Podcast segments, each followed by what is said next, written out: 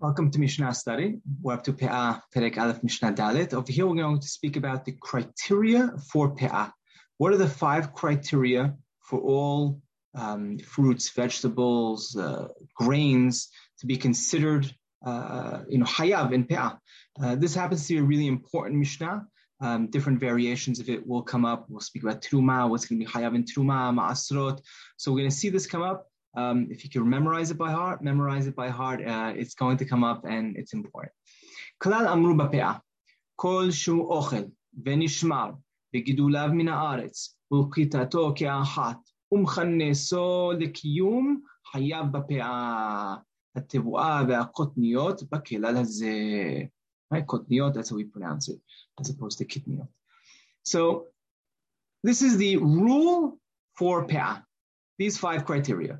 Um, it needs to be ochel, it needs to be food, right? Over here, Harambam comes to exclude henna, um, different other uh, plants that are used for dyeing, right? That's not considered food. Uh, he learns it from the pasuk It's ketzir What does ketzir mean? It's something that needs to be your harvest, right? You're harvesting for eating. So it needs to be something that's edible, right? It's, it's that, that's harvested for eating.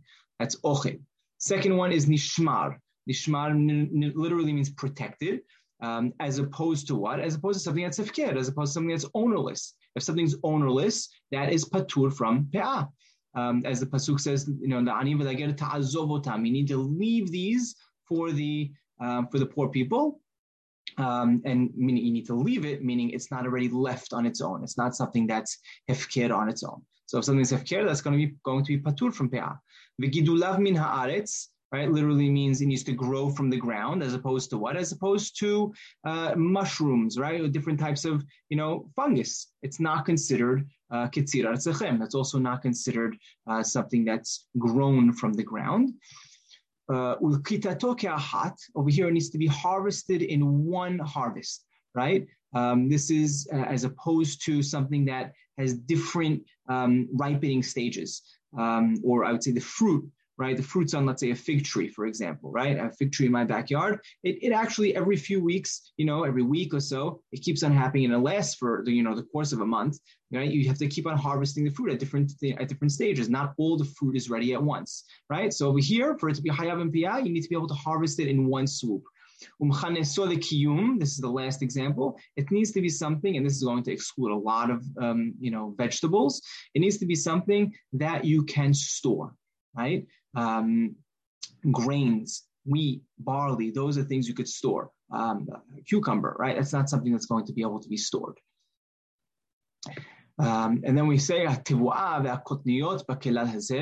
Tivu'ah, this speaking about different all the grains, right? The five grains. Um, they're actually categorized into two. Harambam brings it down over here. There are two types of wheat, and there are um, three types of barley. We'll see this come up uh, also later on. And kotniot, this type of legumes, right? Fool, chickpeas, lubia, sesame seeds, right? Those different those different um, legumes. That's also going to be hayav in pe'ah.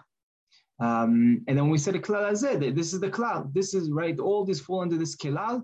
Uh, when you have all of these criteria, right? All five of them, then that item is going to be hayav in pe'ah. Right? That wraps up this Mishnah. And next Mishnah, we're going to speak about examples from fruit trees um, that are Hayav and Peah.